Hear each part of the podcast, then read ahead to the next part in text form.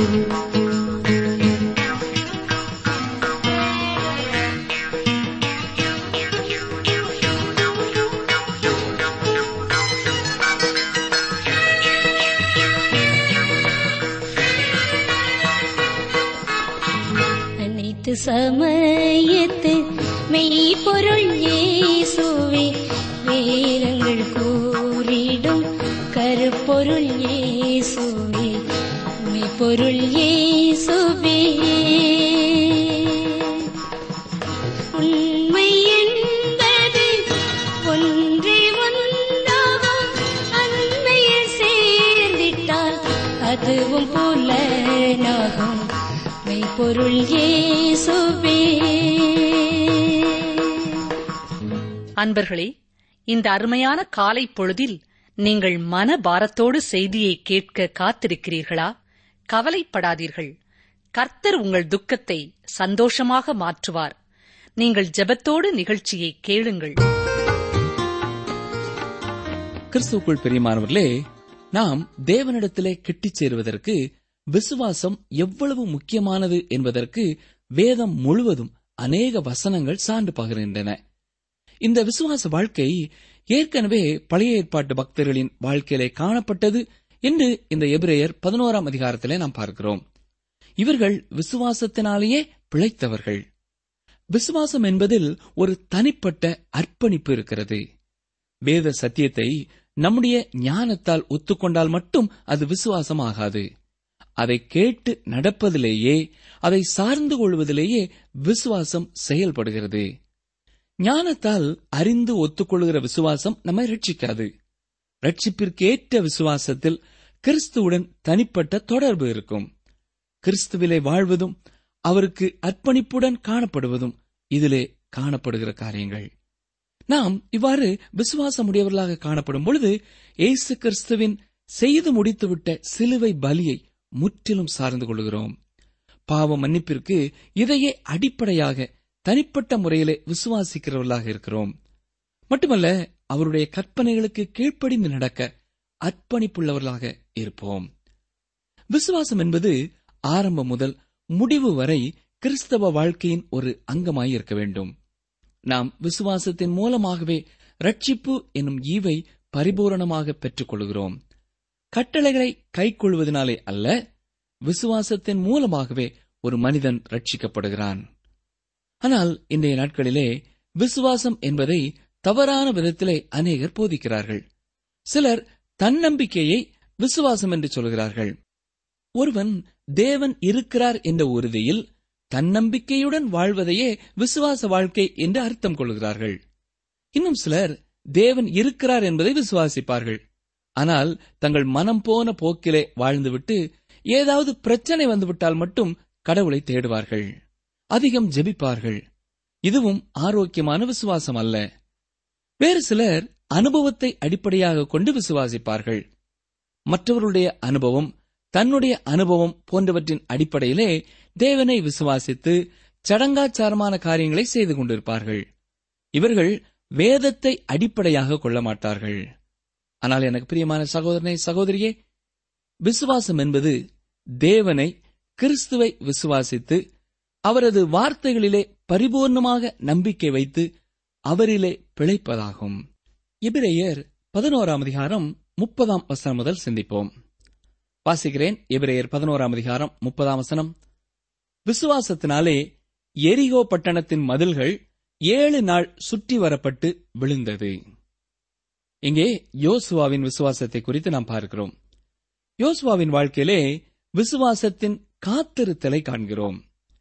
எரிகோ பட்டணத்தை ஐந்தாவது நாளும் சுற்றி வந்த பின் நாம் யோசுவாவை சந்தித்தால் இத்தனை திரள் கூட்டமான ஜனங்களை வழிநடத்தி செல்கின்ற நீர் ஏன் இப்படி அறிவீனமான ஒரு செயலை செய்கிறீர்? என்று கேட்டிருப்போம். அதற்கு யோசுவா என்னுடைய தலைமையகம் என்னுடைய கூடாரத்தில் இல்லை பரலோகத்தில் இருக்கிறது.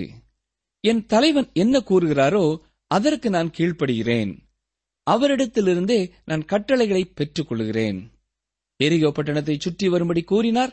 அப்படியே சுற்றி வருகிறோம். பார்த்து கொண்டே இருங்கள். இந்த பட்டணத்தின் மதில்கள் இடிந்து விழும்.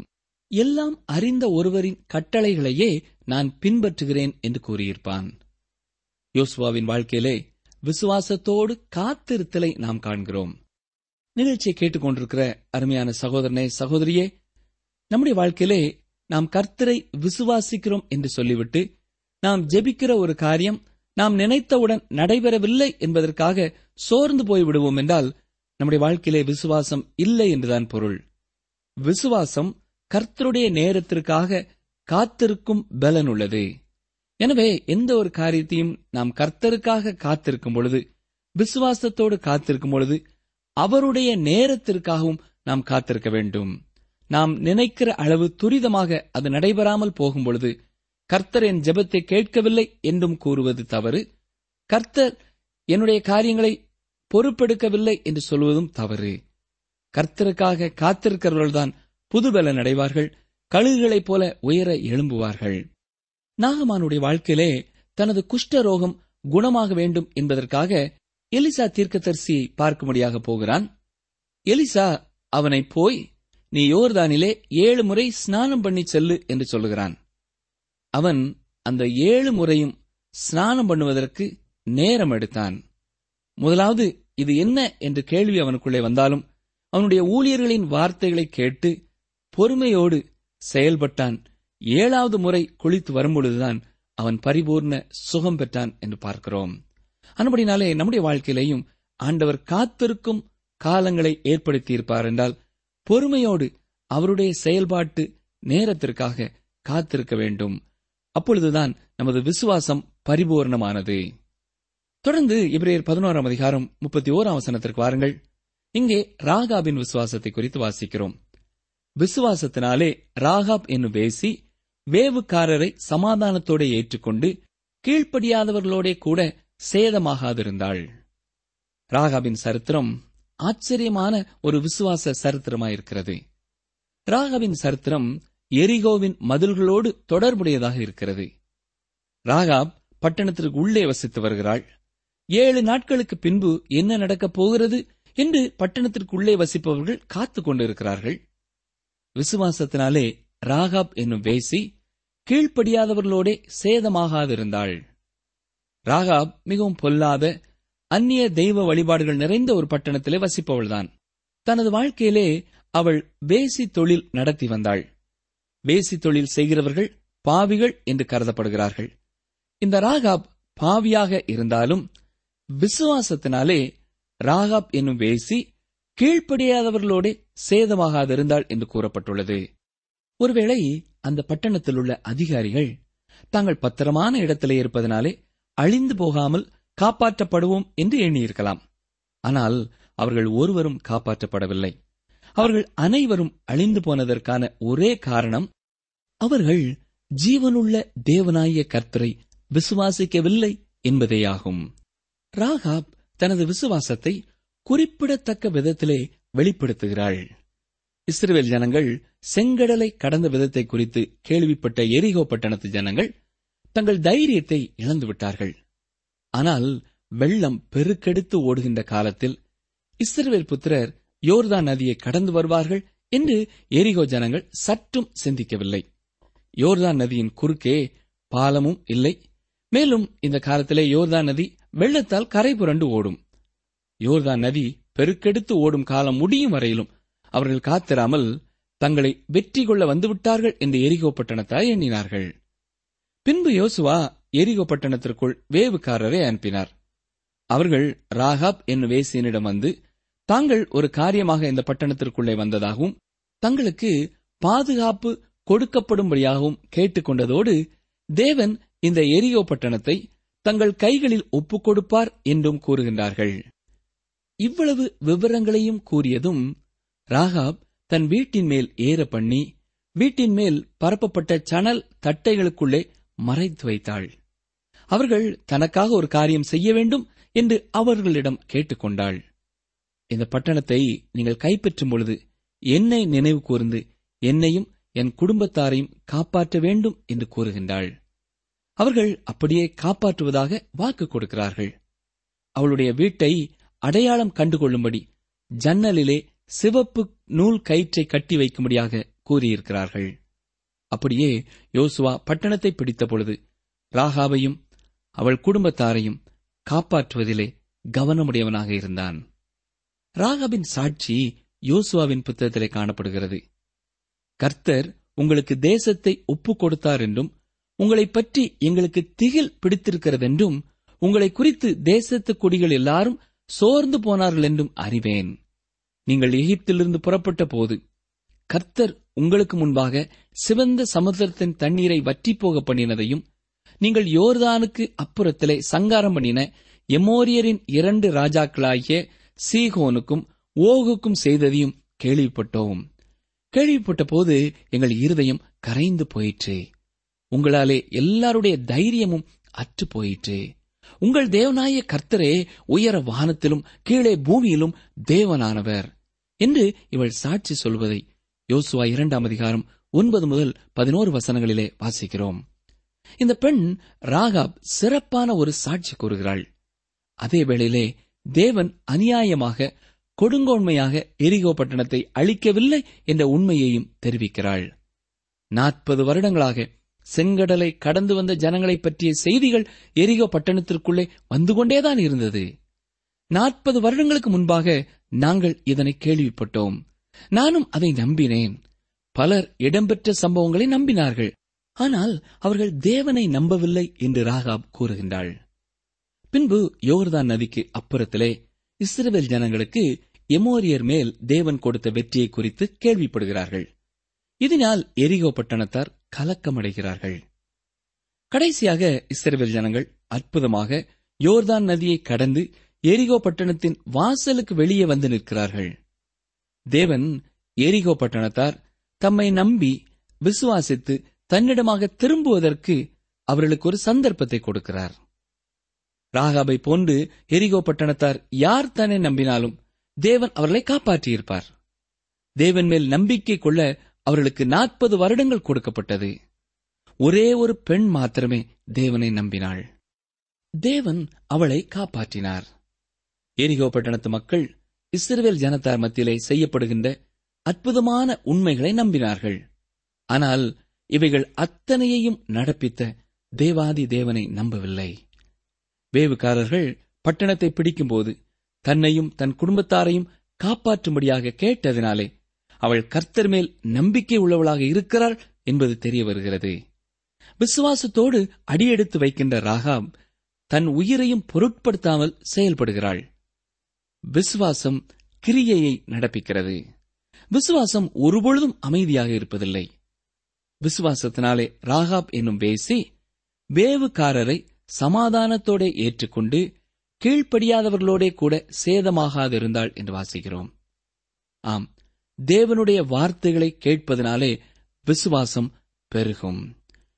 தேவன் செய்த அற்புதமான காரியங்களை அடிக்கடி கேள்விப்பட்டு அதை வாசித்து நமது நம்பிக்கையை அதன் மேலே வைக்கும் பொழுது நமது விசுவாசமும் பெருகும் என்பதிலே சந்தேகமில்லை. உங்கள் மூலமாக தேவன் நடப்பித்த அற்புதங்களை கேள்விப்பட்டு தேவனை விசுவாசிக்கிறோம் என்று ராகாப் அறிக்கையிட்டாள். ராகாப் தன்னுடைய விசுவாசத்தை தைரியமாக அறிக்கையிட்டாள். இந்த பெண் ராகாபினிடத்திலே நாம் அற்புதமான விசுவாசத்தை காண்கிறோம். தேவன் ஒரு கூட்டம் ஜனங்களை ஒரு விதமாகவும் மற்றொரு ஜனக்கூட்டத்தை வேறு விதமாகவும் பார்க்கிறதில்லை. தேவன் அனைவரையும் பாவிகளாகவே காண்கிறார். ஒருவர் கர்த்தரிடமாக திரும்பும் பொழுது விசுவாசத்தோட அவர் மேல் சார்ந்து கொள்ளும் பொழுது தேவன் அவர்களை ரட்சிக்கிறார் எனக்கு அருமையான சகோதரனே சகோதரியே நம்முடைய வாழ்க்கையிலே ஆண்டவர் செய்த எத்தனையோ அற்புதங்களை நாம் கேள்விப்பட்டிருக்கிறோம். எத்தனையோ விதவிதமான சுகமாக்கும் கிரியைகளை நாம் கண்டிருக்கிறோம். வேதத்திலே நாம் வாசிக்கிறோம். ஏன் நமது வாழ்க்கையிலேயே நாம் அனுபவிக்கிறோம்? ஆனாலும் இக்கட்டான சூழ்நிலைகள் வரும் பொழுது நமது வாழ்க்கையிலே தேவனை விசுவாசிப்பதை விட்டுவிட்டு மனிதர்களுடைய உதவியை நாடி தேடுகிறோமா? சற்றே எண்ணி பார்ப்போம். விசுவாசிக்கிறவர்கள் கிரியை செய்கிறவர்களாக இருப்பார்கள். நமது வாழ்க்கையிலேயும் நாம் விசுவாச அடிகளை எடுத்து வைத்து கர்த்தரை நம்பி முன் செல்லும் பொழுது அவர் எப்பொழுதும் நம்மோடு இருக்கிறார் என்பதை நாம் மறந்து போகக்கூடாது. இப்ரேயர் பதினோராம் அதிகாரம் முப்பத்தி இரண்டாம் வசனம் பாருங்கள். பின்னும் நான் என்ன சொல்லுவேன்? கிதியோன் பாராக் சிம்சோன் எப்தா தாவீது சாமுவேல் என்பவர்களையும் தீர்க்க தரிசிகளையும் குறித்து நான் விவரம் சொல்ல வேண்டுமானால் காலம் போதாது. பழைய ஏற்பாட்டின் சரித்திரத்தை கூறி வருகின்ற எபிரேயர் நிர்வாகியோன் பின்னும் நான் என்ன சொல்லுவேன் என்று சொல்கிறார். எந்த திசையிலும் சென்று விசுவாச வீரர்களின் பட்டியலை கூற முடியும். ஆண்கள் மற்றும் பெண்களின் வாழ்க்கையிலும் விசுவாசம் எவ்விதமாக கிரியை செய்கிறது என்பதை அவர்கள் விளக்கி கூற முடியும். அனைவரின் விசுவாசத்தையும் விளக்கமாக கூற முடியாது என்பதனாலும் ஆனால் அவர்கள் அனைவரும் இந்த அதிகாரத்தில் இடம்பெற வேண்டும் என்பதனாலும் அவர்கள் பெயரை மாத்திரம் பட்டியலிட்டு கூறுகிறார். இந்த அதிகாரத்திலே பெயர் குறிப்பிடப்பட்டவர்களின் விசுவாச போராட்டத்தை நாம் காண்கிறோம். ஒருவரின் செயல் கூட விரிவாக கூறப்படாவிட்டாலும் இந்த பட்டியலிலே நாம் வாசிக்கிற அத்தனை பேரும் மக்களை ஆட்சி செய்கின்ற தலைவர்கள் என்பதை மாத்திரம் பொதுவாக நாம் அறிந்து கொள்கிறோம். கிதியோன் பாராக் சிம்சோன் எப்தா மற்றும் சாமுவேல் ஆகியோர் நியாயாதிபதிகள். தாவீது ஒரு ராஜா. அவர்கள் அனைவருமே ஆட்சி பொறுப்பிலே உள்ளவர்களாக தேவனுக்காக யுத்தம் செய்தவர்கள். ஒவ்வொருவரும் விசுவாசத்தினாலே தாங்கள் செய்த யுத்தத்திலே வெற்றி பெற்றுக் கொண்டார்கள். பிரியமானவர்களே ஒவ்வொருவரை குறித்தும் நாம் விரிவாக பார்க்காவிட்டாலும் கிதியோனை குறித்து மாத்திரம் சற்று விரிவாக பார்ப்போம். கிதியோன் என்றதும் சிறு மக்கள் கூட்டம் என்பது மாத்திரமல்ல அவர்களது விசுவாசமே முக்கியமானது. தேவன் கிதியோனை அழைக்கும் பொழுது கிதியோன் சொற்ப விசுவாசம் உடையவனாக மாத்திரமே காணப்பட்டான். மீதியானியர்கள் இஸ்ரவேல் ஜனங்களை கைப்பற்றிக் கொண்ட வேளையிலே கிதியோனே இஸ்ரவேலின் நியாயாதிபதியாக இருந்தான். இவரேயர்கள் தங்கள் நிலங்களிலே விளைந்த விளைச்சல்களை கூட அறுக்க முடியவில்லை. மீதியானியர் வந்து அவைகளை பிடுங்கிக் கொண்டு போய்விடுவார்கள். வாலிபனான கிதியோன் மீதியானியரின் கைக்கு தப்புவதற்காக ஆலைக்கு சமீபத்திலே தானியங்களை போரடித்துக் கொண்டிருந்தான்.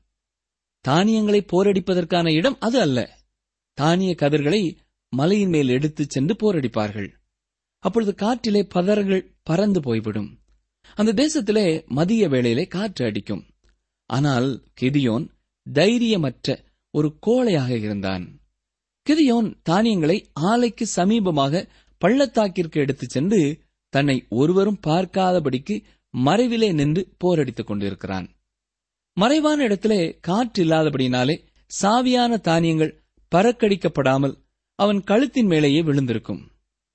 போரடிக்கும் பொழுது சாவியான கதிர்களும் திரும்பவுமாக தானியங்களோடே சேர்ந்து விழுவது மிகுந்த வேதனையை தரும் ஒரு காரியம். ஆனால் இப்படிப்பட்ட வேளையிலே கர்த்தருடைய தூதனானவர் கிதியோனுக்கு முன்பாக தோன்றி பராக்கிரமசாலியே கர்த்தர் உன்னோடே இருக்கிறார் என்று கூறுகிறார். கிதியோனை இவ்விதமாக அழைப்பது சரியல்ல. மேலும் தன்னோடு பேசிக் கொண்டிருப்பது தேவனுடைய தூதனானவர் என்பதை கிதியோன் அறியவில்லை. தன்னை பார்த்தா பராக்கிரமசாலியே என்று கூறுகிறார் என்று கிதியோன் ஆச்சரியப்பட்டிருக்க வேண்டும். தான் ஒரு கோழை என்பதை அவன் ஒப்புக்கொள்ளுகிறான். மனாசேயில் என் குடும்பம் மிகவும் எளியது. என் தகப்பன் வீட்டிலே நான் எல்லாரிலும் சிறியவன் என்று கூறுகிறான். இதன் காரணமாகவே நான் உன்னை தெரிந்தெடுத்தேன். நீ என்னை விசுவாசிக்க வேண்டும் என்று கூறுகிறார். மீதியானியர் மீது வெற்றி கொள்ளும் வரையிலும் கிதியோனின் விசுவாசத்தை தேவன் வர்த்திக்க பண்ணினார். கிதியோனின் வாழ்க்கையிலே விசுவாசம் செயல்பட ஆரம்பிக்கிறது. இவரே நிறுவத்தை எழுதிய ஆக்கியோன் கிதியோன் பாராக் மற்றும் சிம்சோன் என்று குறிப்பிடுகிறார். சிம்சோனை இந்த விசுவாச வீரர்களுடன் சேர்க்க முடியுமா என்பது கேள்விக்குறியாகிறது. சிம்சோனின் வாழ்க்கை தோல்வி கண்டது என்றாலும் அவன் தேவனை விசுவாசித்தான். ஒரு கட்டத்திலே தேவ ஆவியானவர் அவன் மீது வந்து இறங்கிய பொழுது அவன் இஸ்ரவேலரை மீட்டுக் கொண்டான். ஆனால் அவன் தனது பணியை நிறைவேற்றி முடிக்கவில்லை. அடுத்ததாக எப்தா மற்றும் தாவீதின் பெயர்கள் குறிக்கப்பட்டிருக்கிறது. தாவீதை குறித்து வெகு நேரம் பேசலாம். அடுத்தபடியாக சாமுவேல் மற்றும் தீர்க்கதரிசிகள் வருகிறார்கள். இவர்கள் அனைவரும் விசுவாச போராட்டம் போராடினார்கள். இப்பொழுது எபிரேயர் பதினோராம் அதிகாரம் முப்பத்தி மூன்றாம் வசனத்தை பாருங்கள். விசுவாசத்தினாலே அவர்கள் ராஜ்யங்களை ஜெயித்தார்கள். நீதியை நடப்பித்தார்கள். வாக்கு தத்தங்களை பெற்றார்கள். சிங்கங்களின் வாய்களை அடைத்தார்கள். தானியலின் பெயர் குறிப்பிடப்படாவிட்டாலும் சிங்கங்களின் வாய்களை அடைத்தார்கள் என்பது தானியலை குறிக்கிறது என்பதை நாம் அறிவோம். அது மட்டுமல்ல முப்பத்தி நான்காம் வசனம் பாருங்கள். அக்கினியின் உக்கிரத்தை அவித்தார்கள். பட்டய கருக்குக்கு தப்பினார்கள். பலவீனத்தில் பலன் கொண்டார்கள். யுத்தத்தில் வல்லவர்களானார்கள். அந்நியருடைய சேனைகளை முறியடித்தார்கள். இவர்கள் அனைவரும் விசுவாச போராட்டத்திலே வெற்றி பெற்றவர்கள். இப்பொழுது விசுவாசம் பல இடங்களுக்கும் பரவி இருப்பதை நாம் பார்க்க போகிறோம். வாழ்க்கையின் ஒவ்வொரு பகுதியிலுமே விசுவாசம் விரிந்து காணப்படுகிறது. நிகழ்ச்சியை கேட்டுக்கொண்டிருக்கிற எனக்கு அருமையான சகோதரனே சகோதரியே இன்று நாம் மூவருடைய விசுவாசத்தை குறித்து சற்று விபரமாக சிந்தித்தோம். முதலாவதாக யோசுவாவின் விசுவாசம். யோசுவா தன்னுடைய வாழ்க்கையிலே மோசையோடையே கூட தேவனுடைய கூடாரத்திலே காத்திருந்தபடியினாலே மூசைக்கு தேவன் கட்டளை கொடுத்த காரியங்களையும் மூசை மூலமாக தேவன் செய்த காரியங்களையும் பரிபூர்ணமாக அறிந்த ஒரு மனிதனாயிருந்தான் ஆனபடினாலே யோசுவா தேவனுடைய சமூகத்திலே சென்று எரிகோ கோட்டையை சந்திப்பதற்கு என்ன செய்ய வேண்டும் என்ற ஞானத்தை பெற்றுக்கொண்ட பொழுது தேவன் கூறிய காரியங்களுக்கு பரிபூர்ணமாக கீழ்ப்படிய முடிந்தது.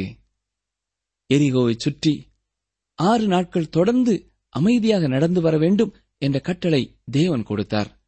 அதையே அவன் ஜனங்களுக்கு விவரமாக எடுத்துச் சொன்னான். ஒருவேளை எத்தனையோ போர் வீரர்கள் எப்படி நாம் இத்தனை நாள் அமைதியாக செல்ல முடியும்? மேலே இருந்து நம்மேலே அம்பு எய்வார்களே என்று பலவிதமான கேள்விகளை கேட்டிருக்கலாம். ஆனால் எதற்கும் விளக்கம் கொடுக்க அவன் முன் வரவில்லை. கர்த்தர் இதை சொல்லியிருக்கிறார். ஆனபடினாலே அவர் சொன்னபடியே நாம் செய்ய வேண்டும் என்று கர்த்தருடைய செயல்பாட்டை பரிபூர்ணமாக அவன் விசுவாசிக்கிறவனாயிருந்தான். நம்முடைய வாழ்க்கையை சற்றே சிந்தித்து பார்ப்போமா? ஆண்டவர் நம்மை செய்யும்படியாக சொல்லியிருக்கிற காரியங்களை நாம் தொடர்ந்து தைரியத்தோட செய்கிறோமா? அல்லது சுற்று சூழல்களை பார்த்து மற்றவர்களுடைய வார்த்தைகளை கேட்டு விசுவாசத்திலே நாம் சோர்ந்து போய்விட்டோமா?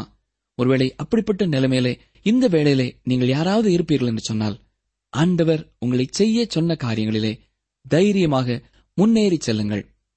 உங்களுக்கு அவை புரியாத ஒன்றாயிருந்தாலும் மற்றவர்களுக்கு விவரித்து சொல்ல முடியாத காரியமாயிருந்தாலும் ஆண்டவர் உங்களுடைய உள்ளத்திலே அதை சொல்லியிருக்கிறார் என்ற தெளிவு இருக்கும் என்றால் வேத வசனம் இப்படி சொல்லுகிறது என்ற தெளிவு இருக்கும் என்று சொன்னால் நீங்கள் தேவனுடைய நேரத்திற்காக சந்தோஷத்தோடும் அமைதலோடும் ஸ்தோத்திரத்தோடும் காத்திருங்கள். பிரியமானவர்களே இந்நாட்களிலே எதையுமே நாம் துரிதமாக செய்ய வேண்டும் என்று சிந்திக்கிற காலத்திலே இருக்கிறோம். எந்த ஒரு நபரும் எந்த ஒரு காரியத்திற்காகவும் காத்திருக்க விரும்புகிறதில்லை. ஆனால் விசுவாச வாழ்க்கையிலே நாம் காத்திருக்க வேண்டியது அவசியமானது. எவ்வளவுக்கு அதிகமாக காத்திருக்கிறோமோ அவ்வளவுக்கு அதிகமாக நமது விசுவாசம் வளர்ச்சி பெறும் என்பதை நாம் மறந்து போகக்கூடாது. ஆபிரகாம் இருபத்தி ஐந்து ஆண்டுகள் காத்திருக்க வேண்டியது இருந்தது அப்படி அவனுடைய விசுவாசம் வளர்ந்தபடியினாலேதான் விசுவாசிகளின் தகப்பன் என்று ஆபிரகாமை அழைக்க தேவனே சித்தம் கொண்டார். இரண்டாவதாக ராகப் என்னும் வேசியை குறித்து பார்த்தோம். அவள் வாழ்க்கையிலே ஒரு பாவமான வாழ்க்கை வாழ்ந்து கொண்டிருந்தாலும் அவளுடைய இருதயத்திலே தேவனுடைய வல்லமையை அவள் பரிபூர்ணமாக விசுவாசித்து அவருடைய நியாய தீர்ப்பு வருகிறது என்பதை கண்டவுடன் ஒரு தெளிவான விசுவாசத்திற்குள்ளே கடந்து வருகிறாள். எனக்கு அருமையான சகோதரனே சகோதரியே ஒருவேளை நீங்கள் பாவத்திலே வாழ்ந்து கொண்டிருந்தாலும் தேவனுடைய வல்லமையை எல்லாம் நீங்கள் அறிந்தவர்களாயிருக்கலாம். தேவன் அப்படி செய்வார் இப்படி செய்வார் இதையெல்லாம் அவரால் செய்ய முடியும் என்று சொல்லி நீங்கள் விசுவாசிக்கலாம். அப்படியெல்லாம் விசுவாசித்தும் உங்களுடைய தனிப்பட்ட வாழ்க்கையிலே உங்களுடைய கிரியையிலே அந்த விசுவாசத்தை வெளிப்படுத்தவில்லை என்றால் அதாவது தேவனுடைய நியாய தீர்ப்பு சீக்கிரமாக வருகிறது என்பதை உணர்ந்து மனம் திரும்பி அவருடைய வார்த்தைக்கும் அவருடைய ஊழியக்காரர்களுடைய வார்த்தைக்கும் அவருடைய வசனத்திற்கும் கீழ்ப்படியும் பொழுது ஆண்டவர் உங்களையும் பரிபூர்ண ரட்சிப்பிற்குள்ளே வழி நடத்துவார் எனக்கு அருமையான சகோதரனை சகோதரியே உங்களுடைய வாழ்க்கையிலே ஒருவேளை இந்த விதமான பாவமாக இல்லாமல் வேறு எந்த பாவங்களிலாவது நீங்கள் விழுந்து கிடக்கலாம். ஆனால் நான் ஆண்டவரை விசுவாசிக்கிறேன் என்று சொல்லலாம். அப்படி நீங்கள் இருப்பீர்கள் என்றாலும் உங்கள் வாழ்க்கையிலேயும் நீங்கள் எந்த பாவத்திலே பலவீனமாய் இருக்கிறீர்களோ அதிலேயும் நீங்கள் வெற்றி பெறத்தக்கதாக தேவனை விசுவாசியுங்கள். ராகாப் ஒரு பாவியாக இருந்தாலும் கர்த்தர் வல்லமையுள்ளவர் என்பதை விசுவாசித்தாள். நம்முடைய வாழ்க்கையிலேயும் ஆண்டவர் எனக்கு இந்த பாவத்திலிருந்தும் வெற்றி தருவார் என்பதை விசுவாசிக்கும் பொழுது உங்களுடைய வாழ்க்கையிலே நீங்கள் சுய முயற்சியை விட்டு கர்த்தரை சார்ந்து கொள்வீர்கள். அப்பொழுது அவரே உங்களுக்கு தமது தூய ஆவியின் வல்லமையினாலே ஒரு வெற்றியுள்ள பரிசுத்த ஜீவியத்தை தந்தருளுவார். மூன்றாவதாக கிதியோனை குறித்தும் நாம் சிந்தித்தோம். கிதியோன் ஒரு பயந்த சுபாவம் உள்ளவன் எனவேதான் அவன் தனது பயிர்களை ஆலையின் அருகே வைத்து போரடித்துக் கொண்டிருந்தான் என்று நாம் வாசிக்கிறோம். ஆனால் அந்த பயந்த மனிதனை பார்த்தும் ஆண்டவர் தைரியசாலி என்று சொல்லுகிறார். அது மட்டுமல்ல பராக்கிரமசாலியே என்று சொல்லுகிறார். அவனுடைய வாழ்க்கையிலே விசுவாசம் இருந்ததா? ஆம் பிரியமானவர்களே. அவன் தேவனை விசுவாசிக்கும் விசுவாசம் உள்ளவனாக காணப்பட்டான். பராக்கிரமசாலியே கர்த்தர் உன்னோடே இருக்கிறார் என்று அவனை சந்தித்த அந்த தேவதூதன் கூறுகிறான். எனக்கு அருமையான சகோதரனை சகோதரியே உங்களோடு கூட கர்த்தர் இருப்பதை நீங்கள் விசுவாசிக்கும் பொழுது நீங்களும் ஒரு பராக்கிரமசாலியாக மாற முடியும். நீங்கள் எதை குறித்த பயத்தோடாவது இன்று நீங்கள் செயல்பட்டுக் கொண்டிருக்கிறீர்களா? மனிதர்களை குறித்த பயமோ? அல்லது வேறு எந்த சூழ்நிலையை குறித்த பயத்தோடும் நீங்கள் இருக்கிறீர்களா? உங்களை பார்த்துதான் ஆண்டவர் பராக்கிரமசாலியே என்று அழைக்கிறார். ஏனென்றால் உங்கள் உள்ளத்தின் ஆழத்திலே தேவன் மேலே உங்களுக்கு இருக்கும் விசுவாசத்தை அவர் அறிந்தவராயிருக்கிறார்.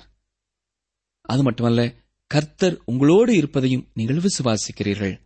ஆனபடினாலே உங்களுக்கு முன்னே இருக்கும் காரியங்களிலே நீங்கள் தைரியமாக சென்று அவருடைய வல்லமையினாலே வெற்றியை பெற்றுக்கொள்ள முடியும். உங்கள் சுய பலத்தை நம்பி அல்ல கர்த்தர் உங்களோடு இருக்கிறார் என்ற உண்மையை நம்பினவர்களாக நீங்கள் முன் செல்லுங்கள்.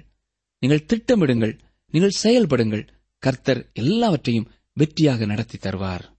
அருமையானவர்களே விசுவாசத்திலேதான் வெற்றி இருக்கிறது. நாம் இப்பொழுது தியானித்த காரியங்களிலே உலக பிரகாரமாக அவர்கள் பெற்ற வெற்றியை சிந்தித்தோம். சிலர் விசுவாசம் ஆவிக்குரிய வாழ்க்கைக்கு மட்டும் உரியது என்று நினைக்கிறார்கள். இல்லை பிரியமானவர்களே நம்முடைய விசுவாசத்தினாலே நாம் இந்த உலகத்திலே ஜெயம் பெற்று வாழலாம். உங்கள் காரியங்களிலே நாம் விரும்பும் காரியங்களிலே தேவ சித்தப்படியான வெற்றியை பெற்றுக்கொள்ள முடியும். நாம் ஒருபொழுதும் தேவனுடைய வாழ்க்கையிலே தோற்று போவதில்லை நஷ்டப்பட்டு போவதில்லை. ஒன்றியோவான் நான்காம் அதிகாரம் நான்கு ஐந்தாம் வசனங்களை பாருங்கள். தேவனால் பிறப்பதெல்லாம் உலகத்தை ஜெயிக்கும். நம்முடைய விசுவாசமே உலகத்தை ஜெயிக்கிற ஜெயம். இயேசுவானவர் தேவனுடைய குமாரன் என்று விசுவாசிக்கிறவனே அன்றி உலகத்தை ஜெயிக்கிறவன் யார் என்று அவர் கேள்வி எழுப்புகிறதை பார்க்கிறோம். விசுவாசிக்கிற உங்களுக்கும் ஜெயம் உண்டு.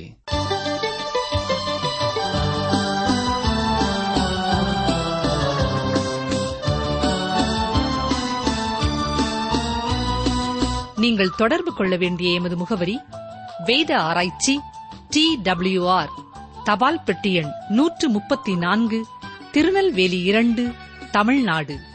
எங்கள் தொலைபேசி எண் தொன்னூற்று நான்கு நாற்பத்தி இரண்டு இருபத்தி ஐந்து இருபத்தி ஆறு இருபத்தி ஏழு மற்றும் ஒரு தொலைபேசி எண் ஒன்பது ஐந்து எட்டு ஐந்து நான்கு ஆறு பூஜ்ஜியம் நான்கு ஆறு பூஜ்ஜியம். எங்கள் இமெயில் முகவரி Tamil DTP at radio eight eight two dot com.